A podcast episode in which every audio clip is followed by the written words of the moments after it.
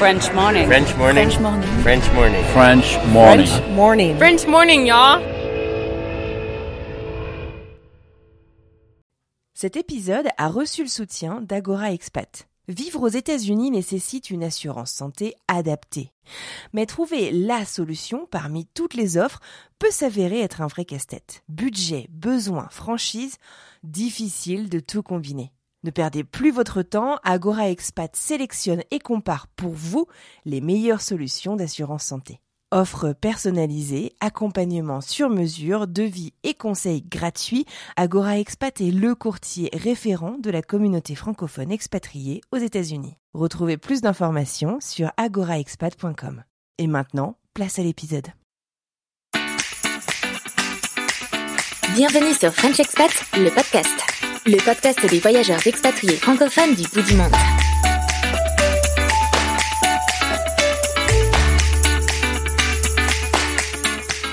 Bonjour à toutes et à tous, merci d'être avec nous pour ce nouvel épisode de French Expat, le podcast. Moi c'est Charlotte et je vous parle depuis Brooklyn, New York.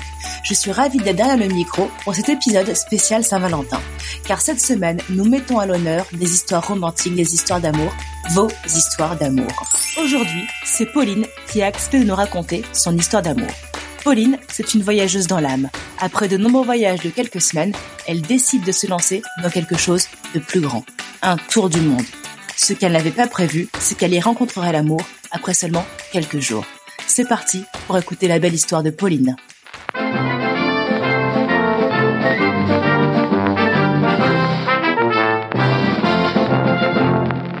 Bonjour Pauline, merci d'accepter de participer à cet épisode spécial Saint-Valentin. Bonjour Charlotte, avec plaisir.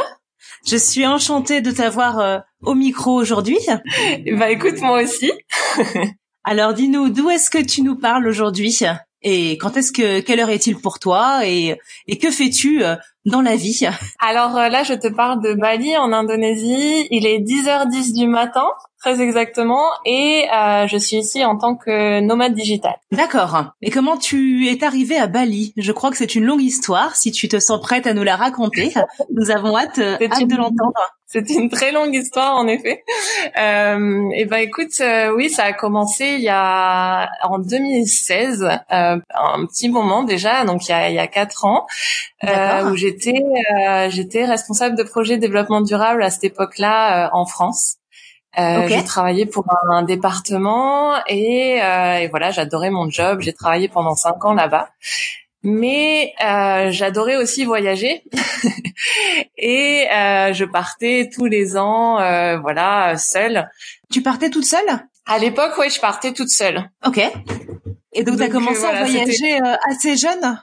J'ai commencé à vraiment voyager euh, quand j'avais 23 ans. Donc en fait, quand j'ai commencé à avoir des sous, euh, j'ai commencé à avoir des salaires, donc je pouvais me permettre de partir. Avant ça, euh, j'étais partie beaucoup, mais dans des contextes un peu organisés. J'étais partie en Erasmus notamment, euh, dans des voyages ados, des choses comme ça, euh, et en stage. Mais euh, j'étais jamais partie toute seule euh, à, à enfin, vers l'inconnu, sans savoir ce qui m'attendait, sans avoir un, un contexte un petit peu, un petit peu organisé comme ça. Donc euh, c'était vraiment la première fois quand je suis partie seule, c'était, euh, c'était au Costa Rica quand j'avais 23 ans. Et voilà, je commençais tout juste à travailler, donc j'avais réussi à mettre des sous de côté. Et, euh, et voilà. Et en fait, l'idée c'était pas de partir seule au départ, c'était, euh, c'était plutôt de, de motiver les gens autour de moi à partir parce que, parce qu'en fait, euh, je me suis rendu compte que euh, plus j'en parlais, plus les gens me disaient ah mais oui. Euh, moi aussi j'ai envie de partir, euh, on part quand, on fait ça quand, etc. Et puis quand vient le moment euh, de réserver euh, les billets d'avion, bah il y a plus personne. C'est vrai. Et parce vrai, que bah voilà, il y a des choses de la vie euh, qui font que il y a pas le temps ou euh, il y a des Plus les moyens. Il y a, il y a pas les moyens, voilà, il y a toujours quelque chose qui qui bloque. Et finalement, moi j'ai pris ce billet d'avion là en me disant euh, un peu par provocation, en me disant euh, bah c'est pas grave si vous venez pas, je partirai quand même. Et en me Wow. disant un peu euh, en arrière-pensée, bon, euh, si je prends mon billet d'avion, ils vont peut-être être plus motivés pour venir et se dire ça y est, c'est du concret, on y va quoi. Il y a bien quelqu'un qui partira avec moi. Et voilà, exactement. Sauf que ça s'est pas du tout passé comme ça. Et effectivement, jusqu'au dernier moment, il y avait quelques amis qui euh, qui étaient vraiment motivés, mais qui, enfin voilà, qui ne pouvaient pas, euh, principalement pour des raisons financières. Donc, euh, j'ai laissé tomber l'idée de partir avec quelqu'un et je suis partie seule. Et voilà, c'est là que ça a démarré Ah ouais. la vraie passion pour le voyage en solo. Du coup, tu t'es retrouvée à partir au Costa Rica toute seule à 23 ans. C'est ça. Donc j'avais prévu de partir pendant trois semaines, un mois là-bas, et, euh, et voilà, ça a été la, la plus belle expérience de ma vie. Et, et, et maintenant, je remercie euh, tous tous mes potes de pas être revenus avec moi, en fait.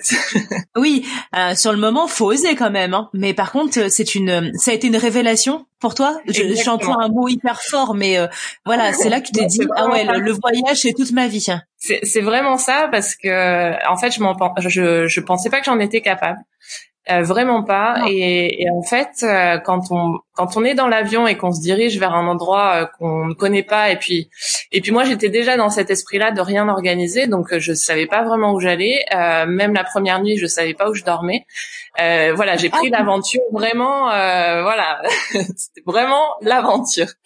Et euh, donc j'avais vraiment envie de de vivre ça au jour le jour et de de laisser les choses venir à moi plutôt que de tout organiser et de tout savoir à l'avance ce que j'allais faire. Donc ça s'est présenté comme ça et au final ça a été une très une très très belle aventure et, euh, et ça reste maintenant euh, un pays coup de cœur pas parce que c'est enfin c'est un pays formidable mais pour moi c'est le premier voyage en solo que j'ai fait donc évidemment euh, il y a un petit euh, côté émotionnel quoi.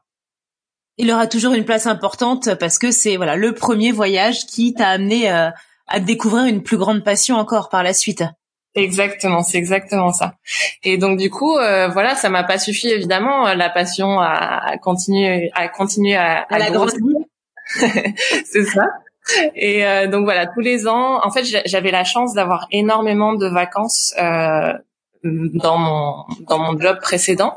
J'avais dix semaines de vacances. Alors tous tous mes amis me détestaient pour ça parce que voilà, quand on compare les cinq semaines obligatoires aux dix semaines que j'avais, forcément il y a un gap. Et euh, et du coup, je Ah, pouvais je me connais bien ça. En tant que, en tant qu'ancienne prof, je connais bien euh, le trop de vacances. Voilà, c'est ça. En tant que prof, tu, tu connais même plus euh, la- les réflexions C'est que ça. moi. Oh, pas forcément les réflexions, mais j'avais beaucoup de vacances, j'avais beaucoup de chance. Et ouais, effectivement, c'est c'est. Après, voilà, il y a, Mais y je a t'ai beaucoup coupé. de- pas de souci.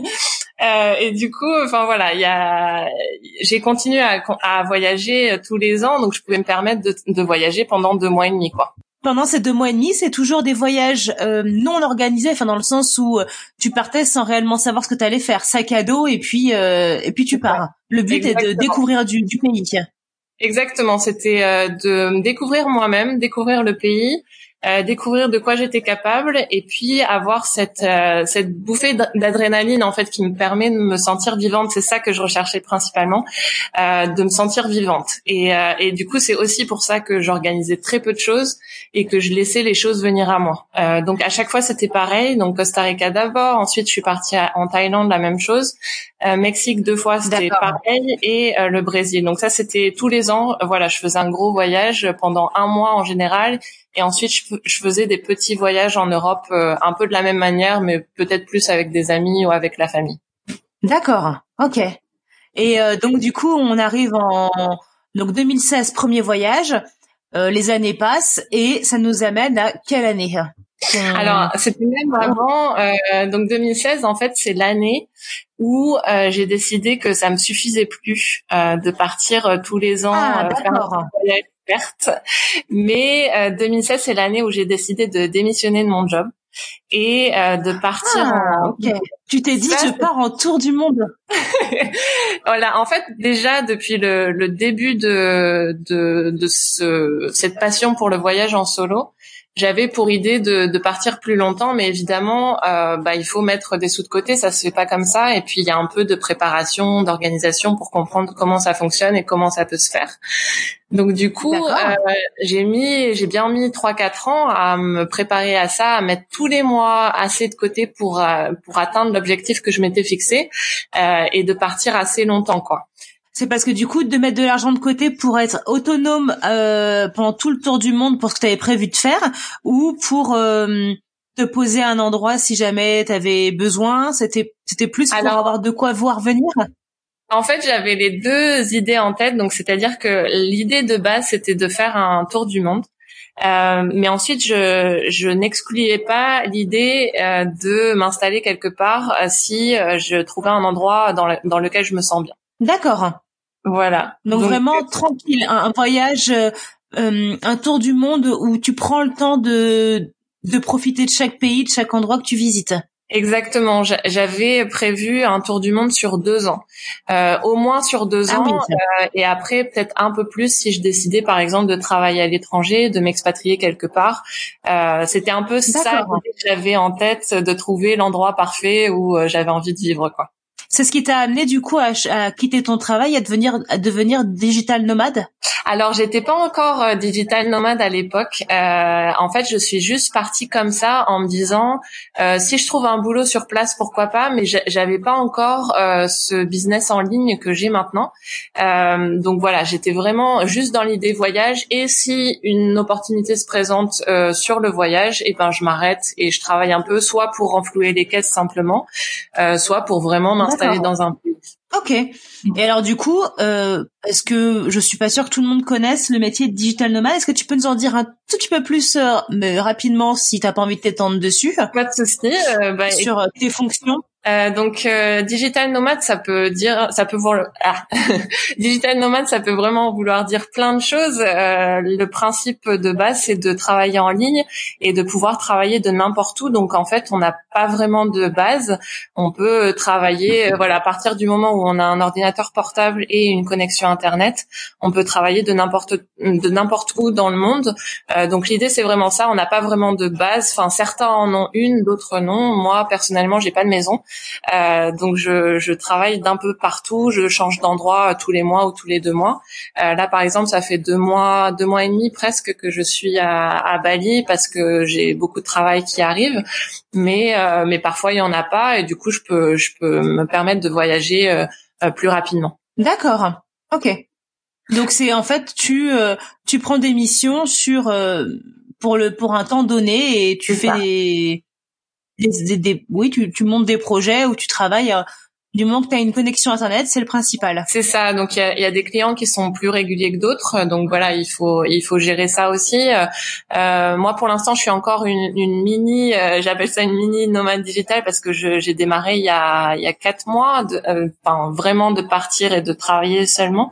Euh, donc voilà, les clients arrivent et puis de plus en plus ça devient régulier. Donc euh, donc voilà, j'imagine qu'au bout d'un certain temps, au bout de certaines années, on a des clients réguliers et du coup on a des revenus réguliers. Mais pour l'instant c'est pas encore mon cas. J'ai plutôt des projets euh, ponctuels et euh, voilà qui commencent à devenir réguliers pour certains. Donc du coup, tu te décides euh, à partir en tour du monde et on est début 2016, c'est ça? On est en fin 2016, plutôt en octobre 2016 exactement. Donc octobre 2016, tu te décides à partir et tu pars où? C'est quoi ton le premier pays Alors tu, première tu, te dis là faut première destination, je pars aux Philippines. Euh, je pars à Manille. D'accord. Euh, enfin, j'atterris à Manille. Euh, et voilà, donc euh, l'idée c'était de partir pendant trois semaines, un mois, de voyager trois semaines, un mois dans le pays, avant de continuer à explorer l'Asie du Sud-Est, euh, avant ensuite de me diriger peut-être vers l'Océanie et l'Amérique du Sud. C'était un peu l'idée, enfin le circuit un peu classique maintenant qu'on retrouve dans les tours du monde. D'accord. Ah, je savais pas qu'il y avait des circuits euh, un peu classiques en fait. Ouais, disons que c'est le c'est le circuit un peu euh, disons qui est plus simple à faire parce que ça suit une ligne enfin comment dire une ligne géographique qui est euh, qui est logique en partant de l'Asie, ensuite Océanie, Amérique du Sud et puis c'est des pays voilà qui qui sont où c'est assez simple de voyager. Enfin, Amérique du Sud peut-être un peu moins, mais en tout cas en Asie du Sud-Est et Océanie, c'est très facile de voyager. Euh, donc du coup, il y a beaucoup beaucoup de voyageurs euh, qui euh, considèrent ce circuit-là comme un circuit classique. Euh, on retrouve beaucoup moins des, des, destinations africaines, par exemple, dans des tours du monde, malheureusement. Ah oui, c'est vrai que en fait c'est ça. On, on, un tour du monde n'englobe pas forcément l'Afrique. Ouais, très rarement, très très rarement. Il y a très peu. Ouais. Très rarement. Ça commence à se démocratiser, mais euh, mais voilà, c'est un peu plus cher que l'Asie, par exemple, un peu plus compliqué de de, de mhm. se déplacer. Euh, du coup, voilà. Oui, puis d'avoir des visas. Exactement, euh, exactement. Donc voilà, beaucoup délaissent ce continent-là et puis se dirigent plutôt directement vers l'Asie pour aller jusqu'en Amérique du Sud, voire Amérique du Nord euh, parfois, avant de revenir en Europe ou l'inverse. Donc du coup, tu te décides à partir pour les Philippines et toute seule. Cette fois, voilà, euh, voilà tonton du monde, il sera toute voilà, ça c'était décidé depuis le départ. Euh, je partirai seule. Euh, il n'était pas question pour moi de partir avec d'autres personnes. Euh, j'avais vraiment envie de vivre cette aventure pour moi et pour moi toute seule.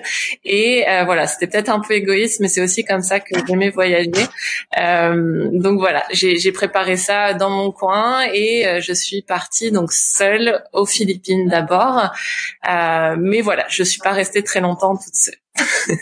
Eh oui, on arrive au, au cœur de la fameuse histoire, de cette belle histoire de Saint-Valentin que tu vas nous raconter, justement. On a hâte. Alors, et donc, du coup, tu arrives aux Philippines toute seule, mais suspense. Donc j'arrive aux Philippines euh, à Manille exactement et euh, je, je suis logée euh, en coach surfing par une vietnamienne qui m'accueille dans son petit appartement voilà dans un quartier de Manille. Est-ce que tu peux nous expliquer ce que c'est le coach surfing ah, pour ceux qui ne connaîtraient pas. Oui, oui. Donc le coach surfing, le principe, euh, c'est d'aller euh, loger euh, gratuitement chez des locaux qui vivent, voilà, à travers le monde. en échange, il n'y a pas vraiment d'échange en fait, d'échange obligatoire. C'est juste que ces personnes-là aiment bien soit parler ta langue, soit découvrir ta culture, soit juste cuisiner par exemple un plat typique que tu as chez toi, ou juste des personnes qui aiment partager leur propre culture et qui t'invite euh, généreusement à, à, prendre un bout de canapé ou un bout de matelas pour euh, euh bah voilà pour euh, pour échanger et c'est vraiment sur le principe de l'échange en fait et l'échange sans argent. Donc tu atterris chez cette jeune femme. C'est ça qui t'accueille. Donc voilà, j'atterris chez elle et puis et puis je découvre que je ne suis pas seule à être en coach surfing chez cette vietnamienne. il y a un Égyptien avec moi. D'accord. Donc voilà, je rencontre Imam euh, voilà, qui euh, qui loge aussi chez euh, chez cette jeune femme et bah voilà, on, on se découvre tous les trois, on, on, discute, etc. Et puis et puis voilà, en discutant, on, on, se rend compte qu'on va faire à peu près le même parcours. En, en, aux Philippines. Donc on se dit bah pourquoi pas continuer à voyager un peu ensemble quoi. Euh, ça serait bête de juste se suivre et puis et puis voilà de de pas être ensemble. Donc de se retrouver, euh, de se retrouver à des endroits où dormir, mais de pas partager euh, ce beau voyage. Exactement, exactement. Donc l'idée c'était c'était ça en fait. On a on a pas mal on a pas mal accroché ensemble et on s'est dit bon bah je, je pense que ça va fonctionner le voyage ensemble à deux donc euh, pourquoi pas continuer ensemble. Donc on est resté à Manille pendant pendant deux jours et ensuite on s'est décidé à, à prendre un bus et à continuer le voyage. Ok. Euh, voilà. Donc le voyage continue. Donc voilà, on continue à voyager, on parcourt euh, à peu près toutes les Philippines et puis euh, et puis voilà, il y a eu un moment. Donc du coup toujours ensemble. Oui, toujours ensemble. Au début, je t'avouerai que j'avais prévu plutôt de voyager quelques jours avec quelqu'un mais je je me voyais pas vivre les trois semaines un mois de voyage euh, avec euh, avec euh, une personne en particulier quoi. J'avais vraiment envie de rencontrer plein de personnes et puis et puis de pas me bloquer à être avec quelqu'un quoi. Et au final au mhm. final bah ça a été complètement différent de ce que j'avais imaginé. C'est-à-dire que on, on se complémentait très bien en voyage on on se comprenait rapidement et puis et puis voilà on s'entendait juste très bien donc on se disait mais pourquoi enfin pourquoi on se séparerait euh, on, vit très bien le voyage ensemble, donc autant continuer. Et donc euh, voilà, on a continué et puis au bout d'un moment, on, a on a fait face à, la réalité qui était que bah, c'était quand même plus qu'un co-voyageur et euh, qu'on s'entendait plus que si on, était simplement des amis, quoi. ah, d'accord. Et si affinité. Voilà, exactement. Donc voilà, je pense qu'au bout d'une semaine, une semaine, dix jours, on, on s'est parler à cœur ouvert en se disant que voilà, on ressentait des choses l'un pour l'autre.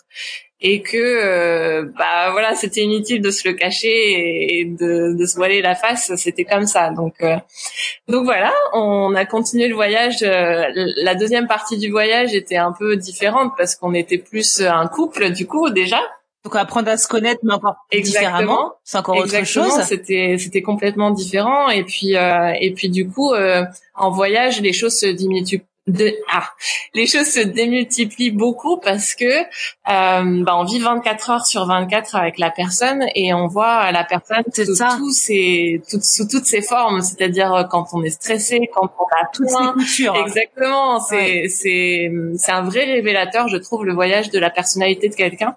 Et du coup c'est aussi pour ça qu'on a accroché rapidement parce qu'on voyait que même en voyage on, on s'entendait très bien. Donc ça ça voulait dire beaucoup de choses en fait. Et oui, oui, oui que vous arriviez à vous entendre malgré euh, les hauts, les bas, le pas trop de trouver un endroit où dormir, de trouver de quoi manger. Exactement, exactement. On est on est stressé assez facilement quand on voyage. Voilà, c'est pas des vacances où on va dans un resort 5 euh, étoiles et euh, et on se dort la pilule sur au bord de la piscine. Tu vois, c'est c'est un voyage complètement différent. On bouge tous les jours, voire tous les deux jours et et ben voilà, on, on est forcément euh, soumis au stress. Donc euh, donc voilà, c'est un vrai révélateur comme je disais, et on a vite compris que nos deux personnalités mhm. fonctionnaient plutôt bien en voyage. Euh, donc ça matchait bien ça ensemble. matchait plutôt bien. Euh, donc on a continué à voyager, mais le, le hic c'était que euh, pour lui, c'était un voyage euh, courte durée puisque euh, il avait un travail en Égypte. Lui, n'était pas en voyage longue durée du tout. c'était juste des ah, euh, un voyage, euh, un voyage euh, sur une un mois, trois semaines. donc voilà, il y a eu un moment donné où il, fallait qu'il reparte quoi. donc il, il, est reparti au, au, mois, alors fin octobre, début novembre. Donc trois semaines après qu'on se soit rencontrés. Et, euh, et, voilà, ça a été compliqué à gérer parce que parce qu'on savait pas ce qu'il allait advenir de notre relation euh, euh, en étant loin, moi en continuant mon tour du monde. Enfin voilà, ce qui était censé être un tour du monde en tout cas. Bien sûr. Donc voilà, se poser la question de si euh, si on allait continuer ou pas. Euh, mais voilà, on a essayé d'éviter cette question-là pendant un certain temps. Euh, donc il est reparti en Égypte. Moi, j'ai continué à faire mon, mon tour du monde ou en tout cas tour d'Asie pendant quatre mois. Ah oui, vous êtes resté en contact pendant, ces quatre mois-là. Quatre mois de, tour plus, du monde. Après qu'il soit parti, j'ai continué à voyager et tous les jours, euh, on était au téléphone ensemble. Donc vraiment, j'avais pas l'impression de voyager toute seule du, du tout. J'étais dans un autre euh, mood qui était bah, tous les jours en fait, on, s'appelle, on se dit ce qui s'est passé, qu'est-ce que tu as vu, même sur sur le fait en fait, j'étais devant un monument ou un beau paysage, ce que j'avais envie de faire, euh, c'était de prendre mon téléphone et de lui montrer quoi. Donc c'était c'était vraiment un voyage différent et, voilà, on sentait que la relation évoluait, mais que à distance ça commençait à devenir compliqué à, partir de c'était pesant. pesant exactement parce qu'on était dans un dans dans un mood complètement différent. Lui, euh, et puis moi en train de voyager. Voilà, même s'il devait être euh, content pour toi, c'est dur euh, d'entendre la personne profiter, raconter des belles choses et toi tu es au travail et et puis en plus vous deviez vous manquer l'un et l'autre. ça, ouais, c'était c'était compliqué de gérer la distance et en fait moi je me rendais compte que plus les mois avançaient, euh, moins j'étais dans euh, dans une comment dire dans un mood voyage, j'étais plus dans l'idée euh, enfin je, je, il me manquait énormément j'arrêtais pas de penser à lui etc donc j'étais plus dans le voyage en fait euh, j'avais plus euh, vraiment l'envie d'aller vers les autres. Euh, j'étais même moi euh, avant avant de le rencontrer j'étais un aimant agent je te jure que quand on voyage seul c'est assez impressionnant parce que toutes les personnes viennent vers toi sans que tu le demandes que c'est ah vraiment impressionnant parce que le fait que tu sois seul, en fait, les gens viennent plus facilement vers toi. Il n'y a pas la pression d'un groupe, par exemple, ou euh, quand tu es en couple, c'est moins. Tu dégages quelque chose. Exactement. Tu dégages juste le fait d'avoir euh, envie de rencontrer des gens. Et du coup, voilà, les gens qui voyagent seuls ou même euh, d'autres personnes qui, qui voyagent en groupe viennent facilement vers toi. Et en fait, je me suis rendu compte après qu'il soit parti que moi, je j'avais plus cette aura là de euh, d'amener les gens vers moi. Euh, donc je rencontrais beaucoup moins de personnes et euh, j'avais même plus très envie en fait de, de parler à des gens, de je, je, rencontrais énormément de personnes malgré tout, mais ah. mais tu vois, j'avais plus envie de raconter la même chose aux, à différentes personnes. C'est ça. Il y a quelque part, c'est ton ton comment oui ton aura c'est le beau mot en fait euh, qui a, a changé entre le moment où tu l'as rencontré et le moment où bah vous êtes euh, vous avez vécu quatre cinq mois euh, loin loin l'un de l'autre euh, tu t'avais plus spécialement envie d'aller vers les autres plus besoin. Exactement. En fait, j'avais que lui en tête et du coup, ça, ça évinçait tous les autres. Et, euh, et je rencontrais quand même beaucoup de personnes. Enfin, je suis un peu, euh, j'exagère beaucoup de ce que je dis là, mais mais c'est juste l'idée que euh, voilà, j'étais, j'avais plus de moments seuls euh, que qu'avant. Et du coup, j'avais cette impression-là que je, je, gâchais un peu le voyage et que euh, j'étais plus dans, dans l'esprit de l'esprit premier que j'avais, qui était de rencontrer plein de gens, d'aller vers les autres, de découvrir les cultures, etc. C'était plus ça ce que j'avais en tête. Donc je me suis dit à un moment donné, euh, ça va plus quoi. C'est pas de ça que dont j'ai envie. Et en fait, continuer à voyager sans lui, je vois plus l'intérêt parce que euh, j'ai envie qu'il voit tout ce que j'ai envie de voir. Et euh, je trouve ça dommage de continuer mon voyage en solo un peu euh, égoïste en continuant comme ça tout en sachant que lui son rêve c'est aussi de voyager et que si on décide un jour d'être sérieux dans cette relation là et de continuer et eh ben tout ce que j'ai vu on ira sûrement le revoir ensemble. Oui parce que c'est ça aussi le but du voyage c'est de partager de vivre des choses à deux aussi. C'est bien de le faire seul mais mais à deux, c'est complètement différent. Comme quelque chose de c'est complètement différent. En fait, euh, moi j'aime toujours le voyage en solo pour différentes euh, raisons. Euh, pour ça, en fait, pour euh, pour pour être cet aimant agent, de rencontrer plus de gens, la liberté, exactement, de pas être frustré, de de ne pas aller à tel endroit parce que l'autre personne n'en a pas envie, ou tu vois ce genre de choses. voyager en couple, effectivement, c'est différent parce qu'on partage des choses et, et c'est un peu plus fort parce que euh, on les partage sur du long terme et c'est c'est pas juste des personnes avec qui on partage un moment T euh, et ensuite on passe à une autre personne avec qui on passe un autre moment. Il y a une sorte de, de continuité quand on part en couple ou avec des amis ou en famille, euh, voilà, mm-hmm. on, on, se comprend parce qu'on a vécu les mêmes choses sur du long terme. Euh, voilà. Euh, cela dit, je suis toujours une fan du voyage en solo et j'encourage toujours les personnes à partir parce que c'est une expérience de, de folie. Euh, mais voilà, c'est juste différent. Donc l'idée, en fait, c'est juste mon, mon état d'esprit à ce moment-là qui était euh, qui était plus dans cet esprit-là Exactement, j'avais juste changé et j'avais envie de partager toutes ces choses avec cette personne-là en particulier. Donc du coup, euh, j'étais j'étais j'étais en Thaïlande à cette époque-là quand j'ai commencé à réfléchir et en fait je me disais bah euh, pourquoi pas m'arrêter dans un pays et euh, et lui dire de me rejoindre. Donc l'idée c'était plutôt ça au départ. Ah d'accord, au départ c'est cette idée-là. Parce que du coup ton, ton voyage devait continuer après la Thaïlande, tu devais partir Alors, vers quel pays? Thaïlande, quel pays je devais aller en Malaisie, puis Indonésie et ensuite l'Océanie, où là ça allait changer beaucoup de choses parce que le décalage horaire était beaucoup trop important avec euh, l'Égypte et euh, bah voilà ça nous ferait, enfin voilà quand il les nuits pour moi, il ferait jour pour lui et, vice versa. Donc ça fait vraiment. Mhm. Il y aurait peut-être une heure de une heure de battement en fait. Hyper euh, dur à gérer. Donc c'est là en fait où je me suis dit à partir du moment où je descends plus bas, je me rapproche de plus en plus de l'Océanie où là la relation risque de pas tenir quoi. Donc tu pensais déjà en donc c'était vraiment, enfin vraiment compliqué à cette époque-là, à ce moment-là, et, euh, et donc en Thaïlande, je me disais bah pourquoi pas?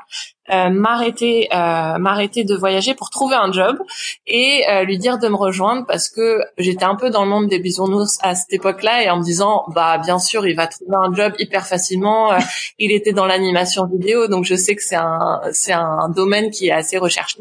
Et en fait bah lui il était à fond aussi. Il se disait bon bah ok je vais commencer à chercher etc et puis en fait il, il se faisait refouler tout le temps parce que parce que voilà il y a de, choses qui, ah, qui jouent et, et, voilà. Enfin, c'est pas facile en fait de s'expatrier ailleurs comme ça en se disant euh, en, trois semaines je vais trouver un truc quoi. Donc euh, donc voilà, moi j'ai fait des entretiens de mon côté. J'ai même été prise dans un dans un call center à Chiang Mai un, un call center qui avait l'air super cool avec plein de nationalités. Moi, j'avais rencontré des, des, personnes en fait, des, des Français qui travaillaient et qui m'avaient donné envie d'y aller. Donc j'ai fait des entretiens, ils m'ont pris et en fait, ah au moment de dire oui ou non, est-ce que j'accepte et eh ben ils m'ont dit que c'était un contrat d'un an. Euh, j'ai négocié un contrat de six mois au départ en me disant bon six mois ça devrait aller et en fait en voyant que Imam euh, y arrivait pas à trouver un job en Thaïlande, je me suis dit bon c'est pas c'est pas c'est pas l'endroit quoi, c'est pas le moment où c'est pas la meilleure solution en fait. C'est pas là où il faut Donc, se euh, le destin a fait que voilà, j'ai refusé euh, cette cette offre d'emploi et je pense que c'était c'était même mieux parce que travailler dans un call center c'est pas c'est pas le job de rêve non plus. Euh, euh, donc voilà, j'ai j'ai refusé et puis j'ai continué mon voyage. À cette époque-là, j'étais avec avec mon cousin qui passait deux semaines avec moi. Et puis voilà, on discutait ensemble. Qu'est-ce que je dois faire? Qu'est-ce que je est-ce que je dois arrêter le voyage, tout ça. Et puis et puis lui m'encourageait plutôt à à continuer le voyage. Voilà, il était plus dans l'esprit liberté, euh, liberté, etc. Ah et du coup, je me suis dit bon, euh, est-ce que je dois l'écouter? Est-ce que je suis plutôt quelqu'un qui qui écoute les gens en général? Euh, Voilà, quand je suis pas sûre de quelque chose, euh, j'ai tendance à voilà, j'essaye d'écouter les conseils qui me viennent et d'en faire un mix et de voir ce qui en ressort, quoi. Et en fait, pour la première fois, euh, j'ai décidé de voilà d'écouter mon cœur et de euh, de prendre un billet d'avion. Donc j'étais en Thaïlande et j'ai pris un billet d'avion en partance de Kuala Lumpur parce que je savais que j'allais descendre en Malaisie euh, pour le rejoindre en Égypte. Waouh T'as arrêté ton tour du monde pour le rejoindre complètement arrêté. Ça a été une décision longue à prendre. Hein. Ça m'a pris quelques mois quand même euh, de discussion avec lui aussi, euh, de savoir si euh, bah, si c'était quelque chose que je pouvais faire, de le rejoindre en Égypte parce que la culture est quand même vachement différente. Oui, voilà, une nana à la maison, euh, c'est pas, et puis de, de... qui se fait en général. Voilà, et puis là, tu, c'était un autre contexte. C'est plus le voyage où il y a quand même le sentiment de liberté. C'est tu le rejoins dans son pays, chez lui, alors qu'il travaille. Donc faut, faut t'adapter à une nouvelle vie aussi, sédentaire. Est-ce que vous êtes revenu dessus après par la suite sur sur ce passage de votre dans votre vie? Alors qu'est-ce qu'il en dit? En fait, lui, il, avait énormément envie de me revoir et puis il comprenait que c'était, ça allait être compliqué en fait de partir euh, en Asie comme ça, ça allait prendre plus de temps. Et, euh, et moi, voyant que je continuais mon voyage, ça commençait à devenir un peu stressant quoi. Plus plus ça allait, plus je m'éloignais. Euh, donc pour moi aussi, c'était bon, plus on s'éloigne, plus notre relation est en danger. Donc est-ce, enfin, on s'est dit de se retrouver du coup mm. avant euh, avant de partir évidemment je lui ai demandé si c'était possible si euh, euh, si voilà je pouvais être accueillie chez lui ou est-ce que c'était mm, plus plus respectueux de prendre un hôtel et puis de se voir de temps en temps voilà et donc en fait non il en a parlé à sa famille évidemment qui qui lui a dit non il n'y a pas de souci en fait il leur a pas dit tout de suite qu'on était ensemble euh, il leur a dit que j'étais une coach surfeuse et qu'on s'était bien entendu et que j'aimerais bien découvrir l'Égypte. J'étais pas du tout partie. D'accord. Alors parce, parce, que, voilà, c'est pas socialement accepté euh, d'avoir une une fille euh, qui arrive chez toi en fait, petite amie, voilà. Petite amie. Euh, on c'est c'est pas accepté non plus euh, d'avoir une petite amie euh, avant le mariage. donc on peut comment dire, on peut sortir ensemble, etc. Mais il n'y a pas d'intimité du tout. Euh, c'est quelque chose de très, euh, voilà, très. C'est mhm. plus, euh, on est, on est amis plus plus, mais pas pas plus plus, pas pas vraiment de plus plus quoi. Donc, euh, euh, donc c'est, plutôt compliqué et puis pas du tout accepté. Donc, euh, donc l'idée au départ, c'était plus de dire euh, bon, voilà, moi je, je découvrirai euh, sa famille, on verra comment ça se passe. Et puis surtout, je partais dans l'idée de, de rester trois semaines, un mois, pas plus, juste le temps euh, de, de, comprendre où notre relation allait et, et, si ça valait la peine de continuer ou pas parce que enfin voilà si c'était pas si ça valait pas la peine parce que là en fait il y avait il y avait comme un comme une un goût d'inachevé en fait avec euh, exactement son départ, en fait. je, je euh, sentais qu'il y avait quelque chose de plus de bien plus à découvrir à creuser. Et euh, en fait c'était frustrant euh, de pas découvrir ce qu'il y avait derrière et et de peut-être regretter toute ma vie en fait d'avoir continué mon voyage sans creuser plus et sans savoir que peut-être c'était l'homme de ma vie enfin tu vois. Donc donc voilà, j'ai juste décidé d'y aller euh, pour découvrir ça, si c'était euh, l'homme de ma vie ou pas. Et, euh, et si c'était pas le cas, et eh ben j'avais rien à perdre, à perdre en fait. Je repartais juste à Kuala Lumpur et je continuais mon voyage euh, comme il avait commencé. Et puis une belle histoire voilà, exactement, quand même, parce on de toute façon sur une belle note et, et, et voilà, au moins pas de regrets. Et puis en fait, en fait, ça s'est pas du tout euh, passé comme euh, comme ça. C'était, ça a été encore plus fort quand je, je suis allée en Égypte. Donc, je, suis arrivée dans sa famille. Ils m'ont complètement acceptée. Euh, je vivais donc évidemment, on n'était pas dans la même chambre. Ça se fait pas du tout. Donc, on était, moi, je dormais avec ses sœurs. Euh, donc, mhm. dans la chambre, il y avait deux lits. Elles sont deux. Elles m'ont donné un de leurs lits et elles ont dormi ensemble pendant tout le temps où je suis restée là-bas. Donc, adorable. Euh, et ensuite, euh, bah, la famille, c'était, c'était vraiment, enfin, c'était fort, quoi. Elle, a tout. La famille a vraiment essayé de, de, de m'aider, de m'intégrer, euh, de m'apprendre la langue, de m'apprendre la culture, de me faire découvrir toutes sortes de choses, la nourriture spécialement parce que voilà, la maman était une cuisinière hors pair. Du coup, euh, voilà, c'était, c'était, voilà, ça, ça avançait doucement. J'étais, euh, j'étais juste une coach surfeuse, un peu de passage au démarrage. Euh, sauf que je suis venue qu'avec un aller simple. Donc, au bout d'un moment, en, après une semaine, je pense que le, papa d'Imam a commencé à lui poser des questions en lui disant "T'es sûr que c'est juste une coach surfeuse Ce serait pas un peu plus que ça, etc." Et donc euh, Imam a décidé de leur parler ouvertement et de leur dire "Bah effectivement, c'est un peu plus et euh, et voilà, j'aimerais qu'elle reste plus longtemps, quoi." Donc là, c'est on est passé à une, une, une relation oh. euh, un peu plus officielle où là, la famille euh, bah, savait que j'étais j'étais là pour lui et que j'étais pas j'étais pas là pour euh, découvrir la culture égyptienne, même si c'était une, une belle partie. Mais voilà, c'était que pour lui, quoi. À ce moment-là, ta famille, comment elle le vit? Le fait que tu arrêtes ton tour du monde et que tu partes en Égypte. Euh, ma famille, elle, est toujours, elle a toujours été très très euh, ouverte et, et m'a toujours donné énormément de confiance. Et, euh, et du coup, en fait, ils m'ont dit, bah si c'est ce que tu as envie de faire, vas-y, enfin n'hésite pas.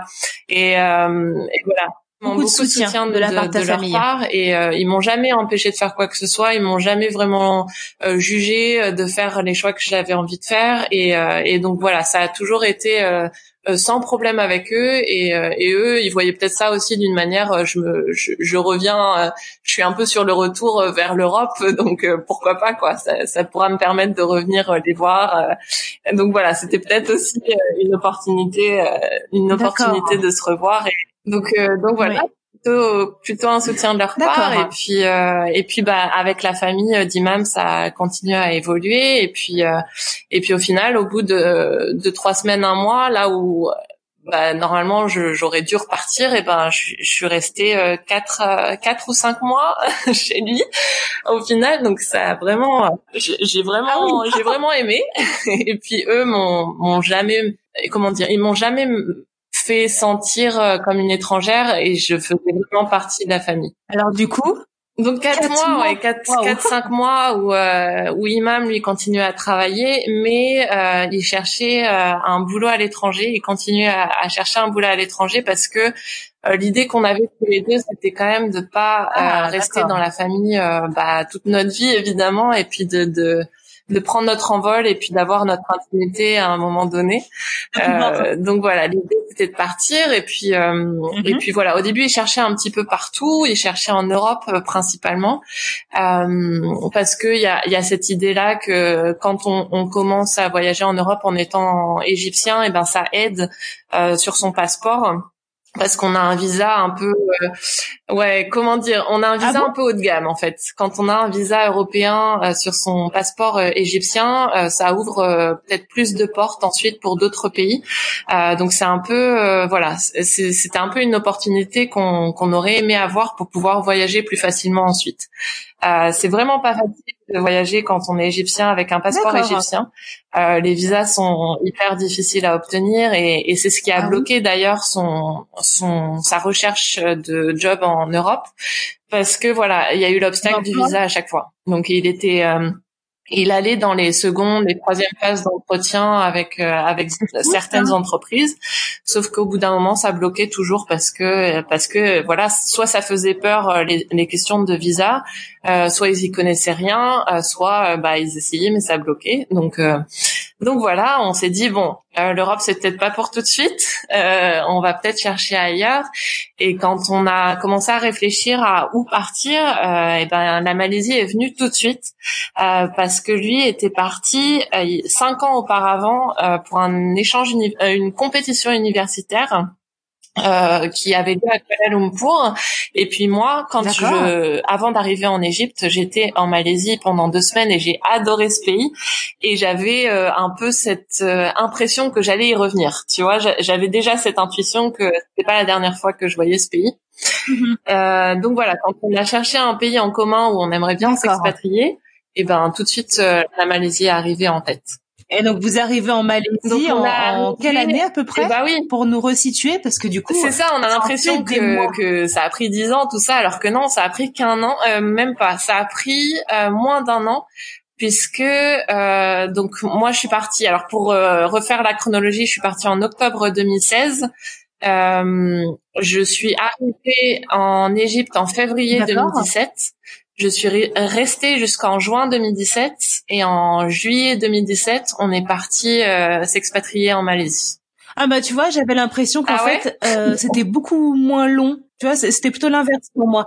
J'ai l'impression qu'elle avait vécu tout ça en un condensé de mois et que ça avait bah, été hyper, hyper intense, en fait. en fait, ça a dû être le euh, bah, quand, j'ai réfléchi, je me dis, euh, waouh, mais j'ai l'impression d'avoir vécu dix vies en, en neuf mois.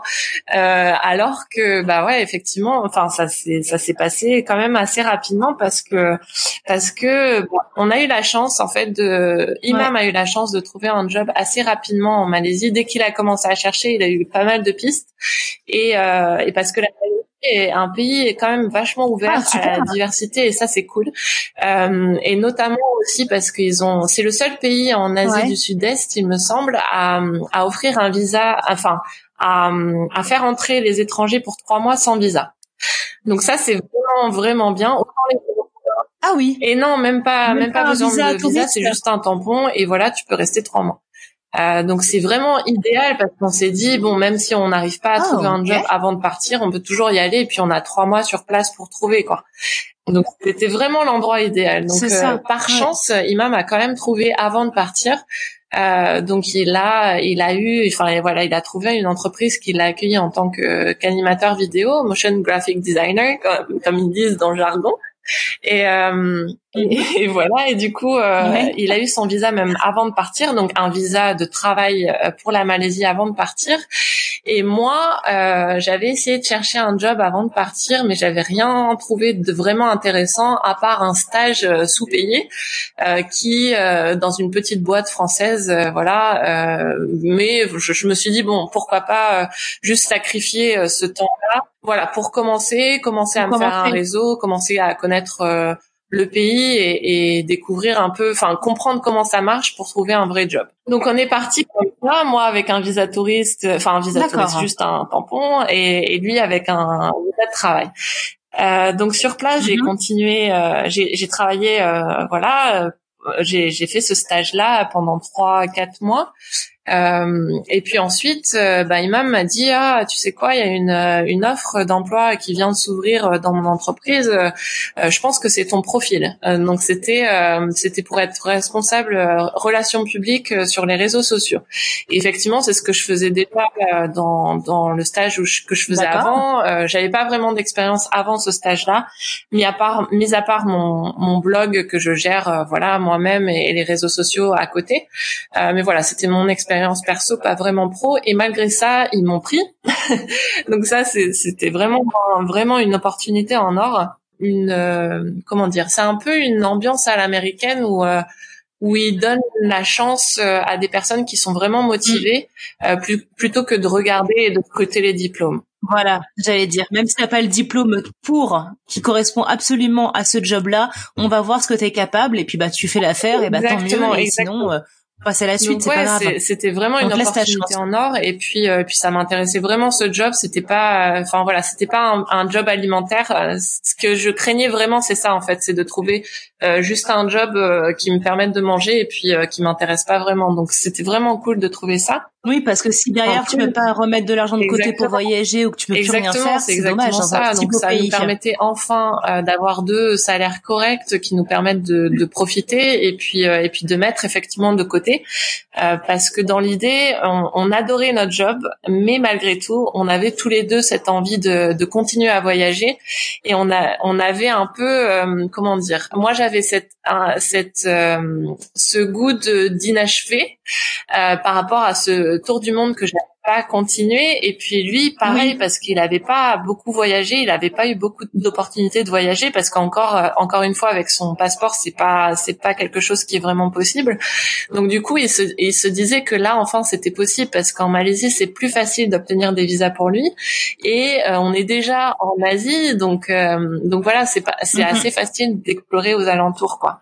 On n'a pas besoin de faire 15 heures d'avion, juste en une heure, t'es dans un autre pays. C'est ça. Euh, donc voilà, euh, on, on, se disait bon, euh, c'est bien d'être là pendant pendant deux ans. Donc c'était l'idée, c'était euh, deux ans, c'était la durée de notre contrat euh, dans cette entreprise là. Et en fait, on se disait bon, deux ans c'est long. C'est long fait, quand même. C'est un peu la contrepartie de l'entreprise qui dit on, on, vous donne votre chance.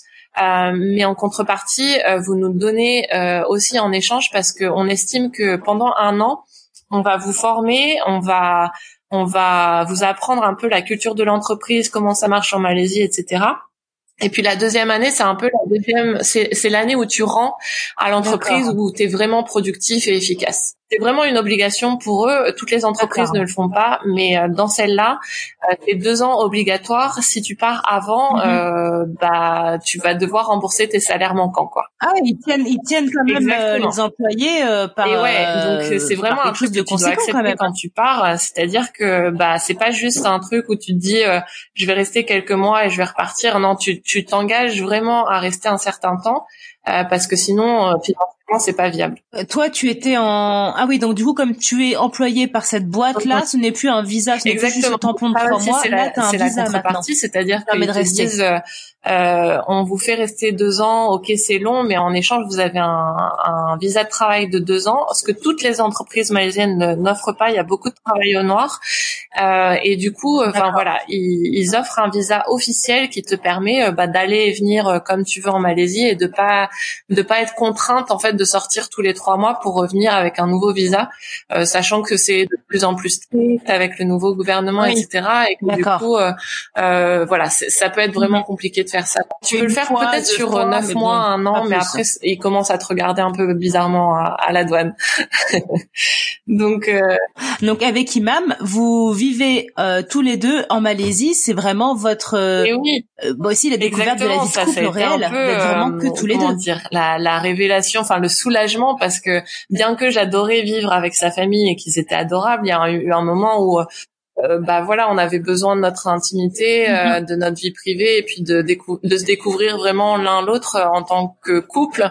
Et, euh, et ouais, ça a été vraiment ça l'objectif principal de partir à l'étranger, c'était bah, de s'installer ensemble, de, de, vivre ensemble, et puis de voir comment ça allait se passer, même si on savait déjà que ça allait bien se passer parce que on voyageait ensemble déjà, on vivait dans sa famille ensemble.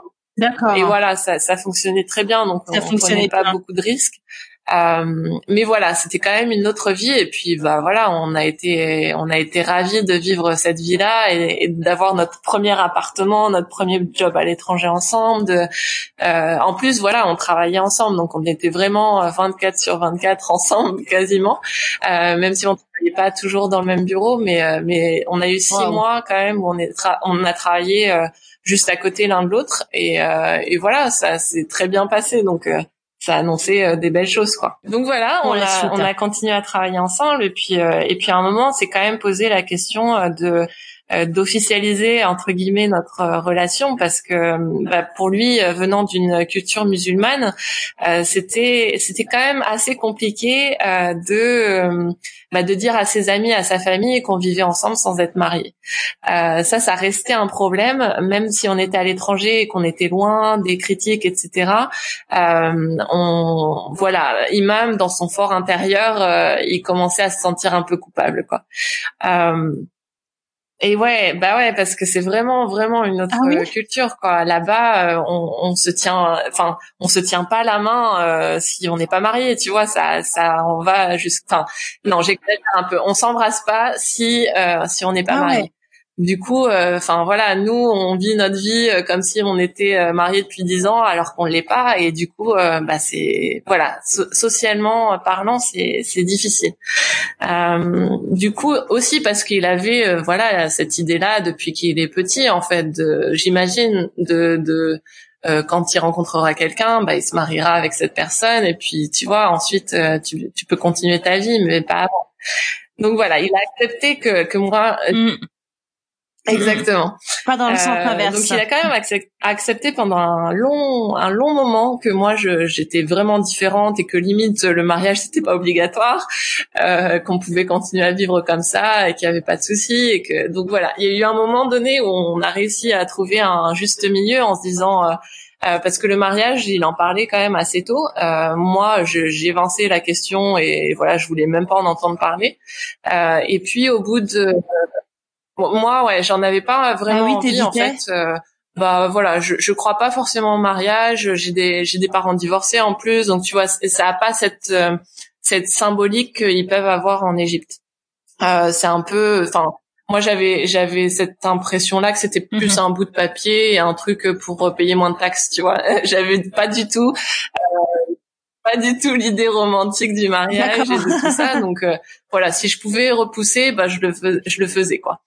Euh, mais cependant, je, je savais que c'était important pour lui, euh, donc euh, voilà, je savais qu'à un moment donné, euh, voilà, je, je céderais entre guillemets et, qu'on irait se marier, mais mais j'essayais de, de repousser la date et, et voilà, il a très bien accepté ça.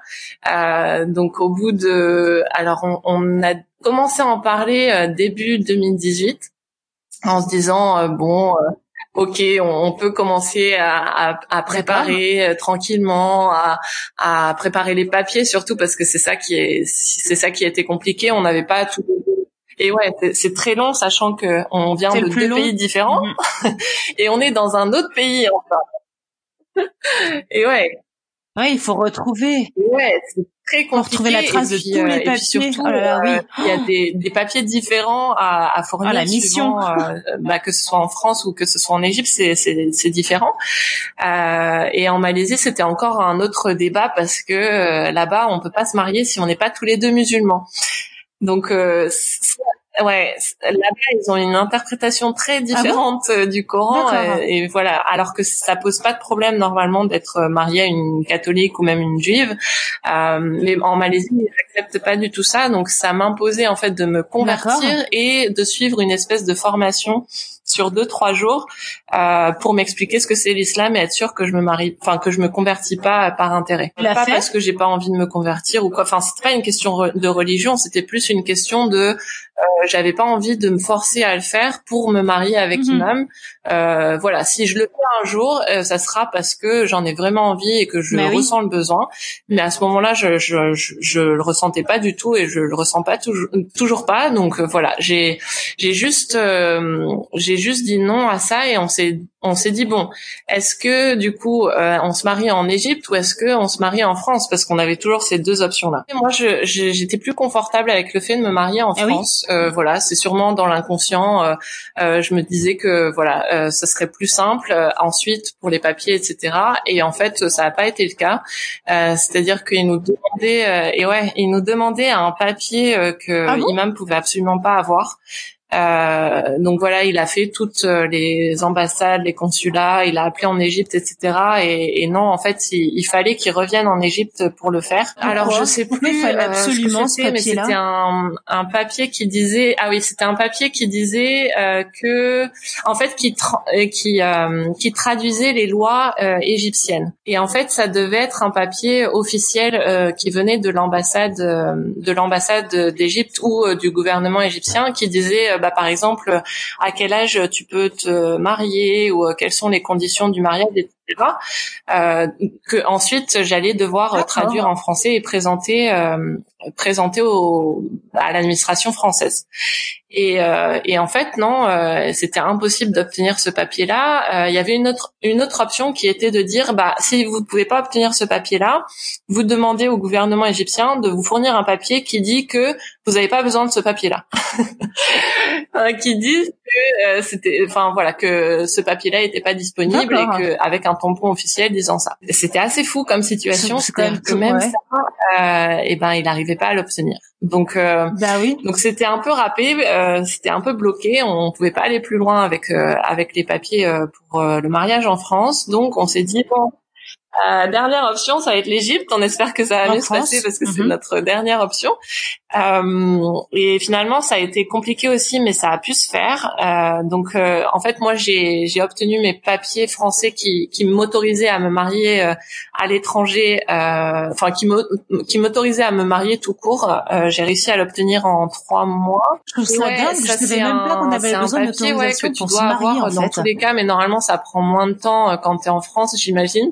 Euh, parce que tu es sur place. Il est parti sur l'idée de se marier en Égypte et ça s'est voilà, ça a été aussi un peu compliqué mais ça a pu se faire plus facilement. Euh, j'ai obtenu moi mes mes papiers pour euh, d'autorisation entre guillemets de me marier euh, euh, en trois mois. Donc ça ça a été assez simple. Ça a demandé beaucoup de, de papiers mais bon voilà c'était juste du temps. Je les ai reçus à l'ambassade de Kuala Lumpur à l'ambassade française de Kuala Lumpur. Et ensuite bah, on, on, pouvait enfin aller en Égypte pour se marier. Et du coup en Égypte vous avez fait venir eh ben, bah, ta famille parce que c'est famille déjà sur place mais ta famille pour assister au mariage donc ce qui a été compliqué, c'est que euh, donc moi j'avais mes papiers de mon côté euh, pour me marier, mais euh, on avait encore l'administration égyptienne à aller voir. En une semaine, on aura tout bouclé et puis euh, puis on pourra partir, enfin faire notre célébration et puis ensuite partir profiter, voyager un peu en Égypte pour notre lune de miel, tu vois. On était vraiment vraiment optimiste à cette époque-là. Et, euh, et en fait, on s'est rendu compte qu'on avait pris trois semaines euh, de vacances pour y aller et c'était juste, on a mis euh, deux semaines et demie à faire tous les papiers. On, on a fait des allers euh, entre toutes les administrations euh, possibles et inimaginables, oh ça n'en finissait pas. Il y avait toujours un papier qui manquait, ils refusaient toujours un truc, et du coup, euh, voilà, ça a pris énormément de temps. Et puis on, on a et ouais, c'était c'était compliqué jusqu'au dernier moment oh, parce qu'on savait pas si on allait y arriver avant de repartir parce qu'on avait notre avion retour à Kuala Lumpur et puis on devait reprendre le travail quoi. Et euh, voilà, ça a été compliqué et puis euh, et puis finalement au bout de ah deux bah semaines, deux semaines et demie, on a enfin eu euh, l'approbation et, et, la signature et, et voilà, on était officiellement mariés.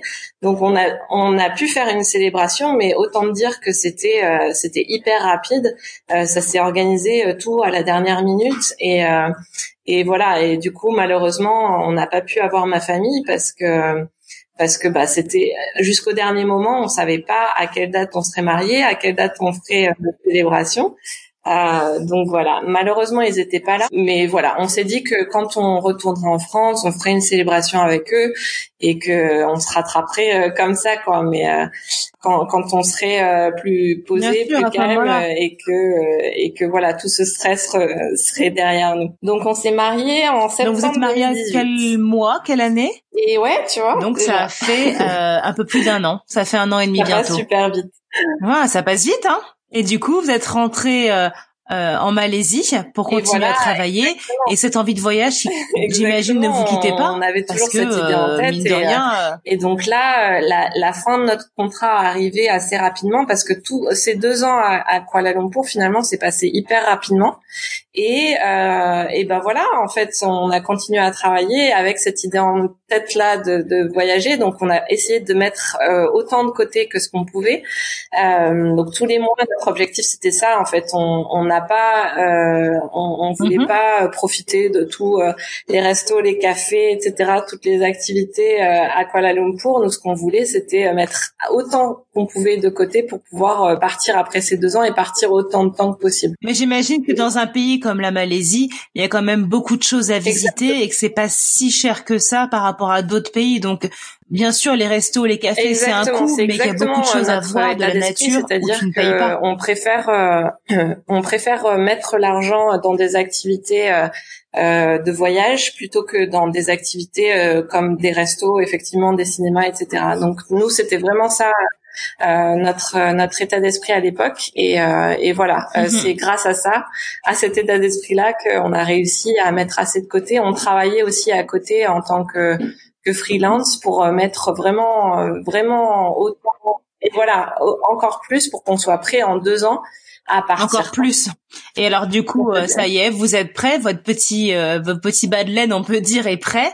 Quel est le prochain pays Alors, euh, Quel le prochain pays euh, qui vous parce que c'est un qui pays qui, euh, qui, était juste à côté de nous et qu'on s'était gardé au chaud euh, pendant ces deux ans-là parce qu'on avait envie de visiter ce pays-là sur du long terme en fait. On n'avait vraiment pas envie de de y aller à la, à la va-vite et de juste y aller une semaine pendant nos vacances. On voulait vraiment découvrir la culture et découvrir tout ce qu'il y avait à voir. Enfin, pas tout parce que c'est un pays énorme, euh, mais au moins tout ce qu'on avait envie de voir euh, pendant plusieurs mois en fait. Exactement. Est-ce qu'on peut vous décrire comme ça. des pas, slow travelers On n'aime pas voyager trop vite. Exactement. Euh, on le fait de temps en temps euh, parce que euh, soit parce qu'on est on est avec des amis ou de la famille et qu'on veut leur faire découvrir un max de choses en, en un temps limité. Mais mais nous tous les deux non en général on, on aime bien s'arrêter. Bah tu vois deux ans mhm. à Kuala Lumpur même deux ans et demi. là ça fait cinq mois qu'on est en Indonésie quatre cinq mois. Donc oui, oui, tu vois, on, on, aime vraiment se, se poser et puis ah aussi parce que maintenant on travaille en ligne, donc du coup on a aussi cette, ce besoin-là en fait de s'arrêter euh, dans un endroit où il y a une bonne connexion et voilà où on se sent bien aussi et puis euh, et puis d'être productif quoi. Donc on, on, mixe les deux maintenant, on, on mixe euh, le, le, travail et euh, le voyage et le plaisir. Et alors, quelles sont euh, les belles destinations que vous avez découvertes? eh ben, tu vois, les bons pays on démarre que vous avez pu visiter là, après votre mariage On a quitté notre job à Kuala Lumpur, c'était en octobre de l'année dernière. Euh, donc pour l'instant, on est allé que euh, donc on a commencé en fait par une partie malaisienne qu'on n'avait pas encore découvert, qui est Bornéo. Donc nous, on s'est dit bon, ça serait quand même dommage d'avoir vécu deux ans et demi en Malaisie sans découvrir la partie malaisienne de, de Bornéo. Euh, donc voilà, c'est ce qu'on a fait pendant pendant deux semaines. On est allé là-bas ah, avant euh, de partir euh, en Indonésie du coup. Euh, donc on est resté euh, voilà on est resté deux semaines là-bas avant de partir en Indonésie où là on, on est on est en fait depuis euh, depuis mi-octobre ouais c'est ça non Attends, oui, c'est ça. Depuis le 15 octobre 2019, on est en Indonésie et donc voilà, on a parcouru, on a parcouru le, pays vraiment du, du de l'extrême euh, nord qui est au kilomètre zéro. Donc on est allé sur l'île de Pulaoe, nord de Sumatra. On a descendu l'île euh, tranquillement euh, pendant trois semaines. D'accord. Ensuite, on est allé sur l'île de Java. Donc là, pareil, on, a parcouru l'île pendant trois semaines. Et là, bah voilà, on est à Bali depuis depuis deux mois, non, depuis trois trois ou quatre mois maintenant, mais on, on compte rester encore un mois un mois supplémentaire. Et quand vous voyagez, toujours sac à dos, euh, surfing ou euh, vous prenez des hébergements et vous louez du Ça dépend de notre notre humeur, notre état d'esprit et aussi si on a du travail ou pas. Euh, donc on a fait euh, on a fait du coach surfing une fois en Indonésie. Pour l'instant, on est resté quatre jours euh, dans un dans un hébergement où voilà, on a été super bien accueillis. Il y avait plein d'étrangers avec nous. On, on, était vraiment ravis. Et, euh, et le reste du temps, on a fait un mix de backpacking et de euh, louer un appartement euh, pour pour rester et travailler. Donc principalement Sumatra et Java, c'était du backpacking. Et Bali, bah là, on a quasiment pas bougé. On est resté deux mois et demi au même endroit dans un appartement. Et euh, effectivement, le scooter, euh, c'est un moyen de transport euh, hyper important ici en Indonésie, tout spécialement à Bali parce qu'il y a quasiment pas de transport public, parce que tout le monde a un scooter en fait. Donc voilà, ils, ont diminué. Enfin nous, pour 2 euros par jour, on a on a notre scooter quoi. Donc donc voilà. et alors euh, pour la suite, donc vous prévoyez de rester encore un petit peu à Bali et quel est le euh, prochain, la prochaine destination honnête. On a différents projets euh, en cours, mais mais voilà, c'est c'est pas encore certain, donc j'en parle pas encore, mais mais voilà, il, on reste encore un peu un peu en Indonésie pendant pendant quelques mois, mais on on on n'exclut pas l'idée euh, de repartir en Europe à un certain moment. Alors je sais pas encore si ça sera sur du long terme ou sur du court terme, euh, mais moi voilà, ça fait un an et demi que je suis pas rentrée chez moi, euh, donc ça fait même quasiment deux mois. Au mois de mai, ça fera deux mois, deux ans pardon, deux ah ans que je suis pas rentrée. Donc du coup, voilà, le, manque commence à se faire sentir. Et voilà, exactement. Donc j'ai envie de revoir ma famille. Après, la, question se pose si on rentre plusieurs mhm. mois ou juste un mois. Euh, et on repart ensuite en Asie. Et du coup, ta famille n'a pas encore rencontré Imam euh, du pendant que la première fois où j'étais en Égypte dans la famille euh, d'Imam. Donc, elle est venue pendant cinq jours. je l'ai forcée à dire c'est maintenant ou jamais parce qu'on part à Kuala Lumpur. Donc, j'ai vraiment envie que tu rencontres la famille. donc, elle est venue. Voilà, elle a, elle a, pris du temps dans son agenda overbooké mhm. et, et elle a, voilà, elle a, elle a surmonter aussi sa peur de prendre l'avion et de prendre l'avion seule. Euh, c'était la première fois qu'elle le faisait et, et ma maman, voilà, c'était voilà, elle est assez angoissée de nature et voilà. Bah, bravo à ta maman. Qu'elle fasse ça, ça a vraiment été un cadeau. Euh, donc voilà, elle est venue pendant cinq jours. On lui a fait découvrir tout le Caire, euh, toute la famille, etc., la culture égyptienne elle a adoré. Elle est repartie euh, en France.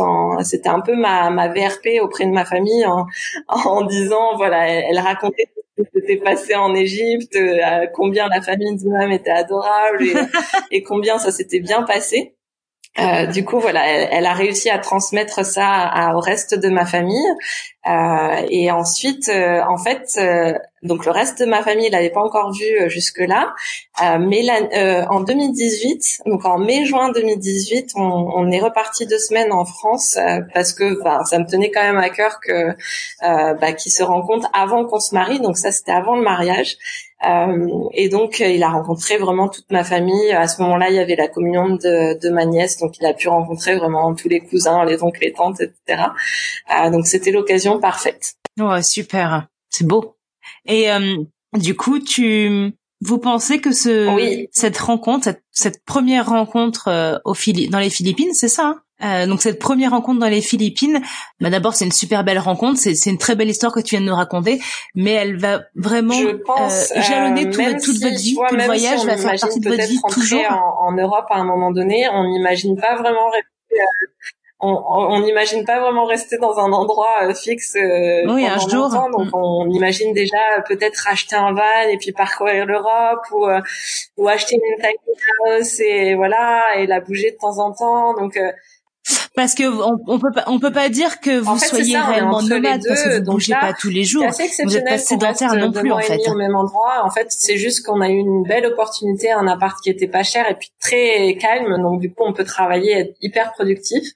Mais voilà, ça s'arrête euh, bah là dans cinq jours, donc dans cinq jours on repart et puis là on reprend euh, le nomadisme à fond parce qu'on changera d'endroit euh, bah, tous les trois quatre jours ou enfin tu vois dépend vraiment de nos missions, mais euh, mais mais voilà, ça sera notre vie euh, pendant un mois supplémentaire, et puis ensuite, euh, bah, l'avenir nous dira où est-ce qu'on se trouvera. Pour l'instant, on n'en a pas idée nous-mêmes, on ne sait pas où on sera encore.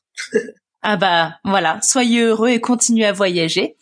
Et est-ce que tu as des lieux ou des endroits que tu souhaites faire découvrir plus particulièrement à nos auditeurs, qu'on pourra rentrer dans notre Mapster et euh, comme ça les ah, gens ah, tu veux dire retrouver si, jamais un, jour ils viennent dans ton coin, des retrouver ces, beaux endroits à visiter. Euh, alors du coup, en fait, euh, moi, je, je répertorie oui, quasiment pas, tout sur euh, sur mon blog qui s'appelle grainesdevoyageuse.fr. Donc là, vous allez trouver tous tous mes conseils de voyage, mes itinéraires, les hôtels, les restos, etc. Tout ce qu'on a testé. Euh, donc voilà, tout y est. Et puis euh, tous les jours, euh, je suis très très active sur Instagram. Ah, super. donc pareil, graines de voyageuse, tu me trouveras là-bas. Et et en fait, voilà, tous les jours, je poste ce qu'on fait, les endroits qu'on découvre, les hôtels où on loge, etc. Donc voilà, il y a vraiment toutes les infos par là-bas, soit Instagram, soit sur le blog. Et je commence à faire des vidéos sur YouTube aussi pour pour faire découvrir les choses d'une manière différente. Parce que moi, je te suis déjà sur Instagram. Je vais des fois regarder ton blog et euh, bah, génial pour les vidéos YouTube. Super. Eh ben vraiment merci pour bah, cette beaucoup belle toi, euh, interview, et, euh, on vous souhaite vraiment tout le bonheur du monde. Toi Charlotte pour l'interview et puis à bientôt. Merci, à bientôt. Et oui, c'est déjà fini, c'est tout pour aujourd'hui. Mais si vous souhaitez retrouver les bonnes adresses de notre invité, rendez-vous sur Mapster, cherchez notre compte French Expat le podcast tout attaché et vous retrouverez ainsi toutes les bonnes adresses de tous nos invités un peu partout dans le monde. Merci infiniment à tous d'avoir écouté ce tout nouvel épisode jusqu'à la fin. S'il vous a plu, laissez-nous plein d'étoiles et un avis sur Apple Podcast, c'est le meilleur moyen de nous aider. Sachez que vous pouvez également nous soutenir en partageant cet épisode avec votre entourage, un futur expat qui se pose plein de questions ou encore un expat qui pourrait se retrouver dans notre communauté. Pour plonger dans les coulisses du podcast, rejoignez-nous sur les réseaux sociaux, Instagram, Facebook et LinkedIn, at French le podcast. Pour retrouver tous les liens vers tous les épisodes, les plateformes, les réseaux sociaux, c'est encore plus simple. Direction notre site internet frenchexpatpodcast.com. Je vous souhaite à tous une excellente semaine et à bientôt